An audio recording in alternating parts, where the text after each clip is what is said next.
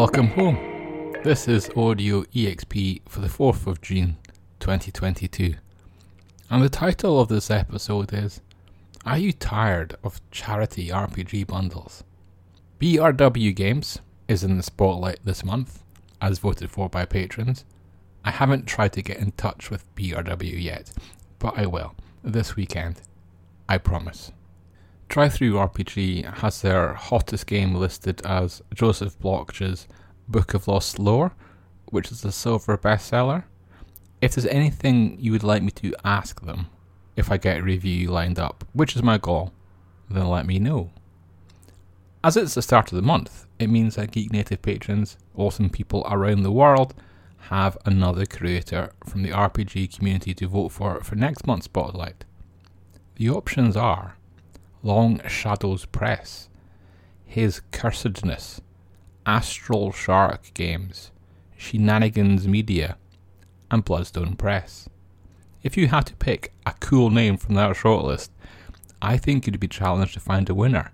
Aren't they all great RPG publisher names? It's been another busy week here at Geek Native Towers, although not necessarily in Geek Native and RPG stuff the UK is odd now, as there's so much grim stuff happening in the world, and we'll get on to talking about that and how the RPG community is responding, but also because it's the Queen's 70th Jubilee. I have been willing in the past to continue to pay for the royal family. I'm not much of a royalist, but I saw the imperial legacy as a way to keep tourists coming to the country. I think that's a more challenging position to reconcile now, given the behaviour of Prince Andrew and the uncertainty of whether King Charles will meddle in politics or not. And King Charles feels like a coronation will see soon enough. Why mention the British royal family at all in a Geeky Highlights podcast? The way the whole country has had an extra holiday, street parties are happening, and heated political debate has made me think of how infrequently it happens in role playing games, even feudal ones. It should probably happen more, right? Dragon Turtle Games, our British publisher, sells Cyberpunk Carbon 2185. It's all megacorps in that game, but there's still room to note the Jubilee, as all proceeds from sales for the game will be donated to food banks this weekend. Why? Dragon Turtle is doing it to highlight the increasing wealth inequality in the country. I'm not sure how many sales they'd expect to generate over a bank holiday. I suspect not many, and I suppose you could accuse them of grabbing a bit of publicity. And perhaps that's true, but they are shining a light on an actual issue. Sometimes it's not about the money. Sometimes you just want to do something. Sometimes success comes from not sweeping a problem under the carpet and saying, we don't talk about that at the table. I thought about that while blogging another charity bundle this week, and then again when I had another to blog. Are you getting tired of them? Honestly, I don't blame anyone if bundle fatigue is beginning to creep in. I mean, there's a straight up and impressive mega bundle from the Paizo community on the newish Pathfinder Infinite site. It's for PaizoCon, and you'll get over $110 worth of Pathfinder goodies for just 25 bucks. What a great offer! But I've not seen much buzz and perhaps that's because a bundle deal like that sings to the choir. In contrast, a few, I have seen coverage for the charity deals, and I think that's because there's a story attached. Pundits like me, or proper journalists, as you might find in sites like Dicebreaker, don't just want to highlight the bundle, but also want to boost the social good that they represent. It's become a cultural thing, I suspect. Putting together a bundle is a way to do something. And even if you don't want or need all the RPGs and games, buying the bundle is another way to do something. Uh, couldn't the bundles platforms just offer a donate button? I suppose they could. But it's not as if Humble or DriveThruRPG or Itch hide charity, and it's often just a click away. I suspect there are all sorts of tax complications and payment quirks that mean the retailers find it much easier to provide an e commerce service and allow the publishers to donate, to donate or not, as they see fit. Traditionally, we get to the bundle deals last on Audio XP, so let's stick with that and finish up on all this week's offers when that time comes. First, let's stay with the cultural quirks around gaming, but move on from charity.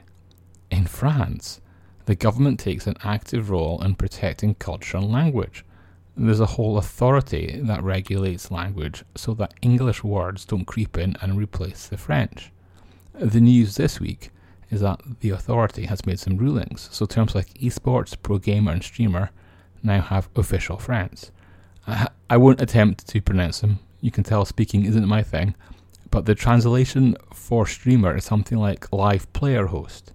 In other words, many catchy gamer terms have slightly longer but more descriptive way of saying the same thing in French.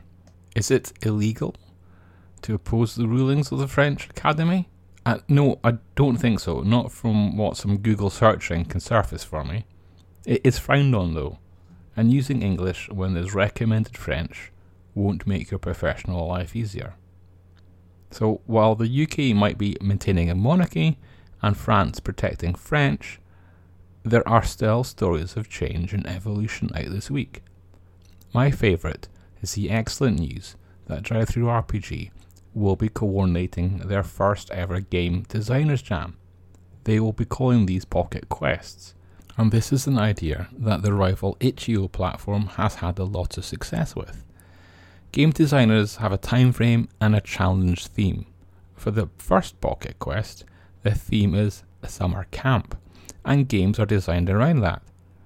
There are some rules on the games too, like format and size and similar, Overall, though, the idea is to be as imaginative as possible, and then the whole collective output and highlights from it can be promoted. If all goes well, we get a better community and exposure for less well known names, and that's why I think it's great DriveThruRPG are doing this.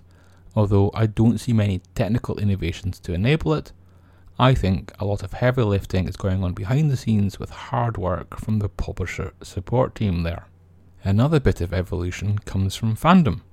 I haven't gone on a monologue about how virtual tabletops, digital marketplaces, and the ecosystem that enables the playing of tabletop RPGs are fundamentally important to the future of RPGs for a while. I'll almost resist doing that, so here. Almost. I will remind us that Fandom sold D&D Beyond to Wizards of the Coast, but are working on a marketplace for Cortex and have a shop with Fanatical. We'll see Fanatical later when we get back to bundles. The core fandom business, though, is thousands of fan wikis. An interactive map making feature has been tested for over a year, which doesn't make fandom's development process seem very agile, but it has been rolled out this week. It means those fan wikis show maps and let people click on locations to find out more about them. You can see how that will be interesting to world builders, and it might nudge fandom towards competition with sites like World Anvil. From there, we're edging back towards virtual tabletop competitors again. We'll just have to see what fandom do, but I like to think of them as a dark horse for the digital ecosystem. I do acknowledge, however, that they are unlikely to stray too far from their core ad business, which is mainly user generated content and not software as a service. Now, while fandom are adding stuff, I also had the story of about 33% of Google Play mobile games being removed. That's about a quarter of a million apps removed from the store. Why? Google hasn't said, but it's probably because these are old games that haven't been updated and are now more than two years behind the latest API requirements from Alphabet. Does it matter? Well, it's good for security, so yeah, it matters. It also reminds me to check my phone for old apps I don't use them anymore and delete them. Android automatically removes permissions from apps after a while if you don't. Sometimes, though, old games spark to life. I had forgotten entirely that Jim Zub and team took Skull Kickers to Kickstarter to fund a campaign setting. Skull Kickers is a comic book about two fantasy mercenaries getting up to violent adventure, and that Kickstarter was in 2020. This week, I noticed that Skull Kickers was on DriveThru Comics. Well, maybe it's on DriveThruRPG too, but it was a comics team promoting it, and Skull Kickers is a comic to me. Also, I won't name the Skull Kicker RPG title fully, as Apple is sensitive to adult language on podcasts.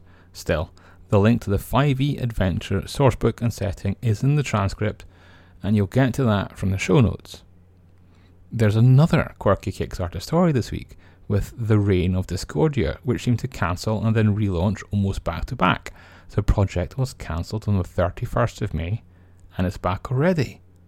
So what happened? Well, simply put, Owen Stephens got ill, and so, after talking to co-creator Darren Drader, the project was cancelled. The idea was to avoid too much Kickstarter stress landing on just one set of shoulders, or even perhaps pushing ahead taking money when there was uncertainty. And in that respect, and why I'm bringing up this podcast is isn't it unusual that this doesn't happen more often? I wonder how often solo or small team Kickstarters launch and then complete despite the creators knowing by that point that they're likely heading into ill health. And before we finally get to bundles, I want to share some news that while we might be suffering from bundle fatigue, we don't seem to be suffering from Stranger Things fatigue. I blogged about the official long sleeve Hellfire Club t shirt, and it's been a popular story. Normally, these merch discovery posts are just for my amusement and they don't do much. This shirt has had a little bit more attention. Now, we're going back to fandom for our first bundle. Over at Fanatical, there's the festival of video games, and that includes Warhammer Skulls. In Warhammer Skulls, you can get a host of Games Workshop content and some pretty big discounts. I've seen over 80% off, and some DLCs are just 20 pence. My highlight is the digital edition of the Talisman board game for 84% off. There's a sci fi theme going on this week at the Bundle of Holding. The popular Traveller RPG retro clone Cepheus has a bundle, and the starter tier has three complete RPGs. They are Cepheus Deluxe, The Stars Are Ours, and the Space Patrol. There's also a Traveller bundle in the shape of Game Lords Traveller. This offer has material from Game Lords and Marischal Adventures, third party publishers, one of the very first for that old RPG. For the second year in a row, over on Itch, there's the Queer Games bundle. June, of course, is Pride Month. Here you'll get nearly 600 RPGs for $60. It's doing well. And I think one of the reasons is that the coordinators are clear about how critical the offer's success is to some disadvantaged creators who have contributed to it.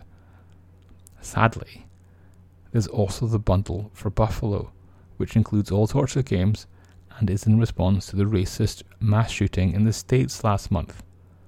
Money for the bundle goes to a charity which, and in their words, resists the ills of the white supremacist cis hetero patriarchal capitalism, including policing. Now, I'm sure that's not to everyone's tastes, but as you know, I think it's political to avoid politics in your gaming chat. Why? Well, you've still a decision to look the other way or to stay quiet, and in this case, no one is forcing you to back the bundle.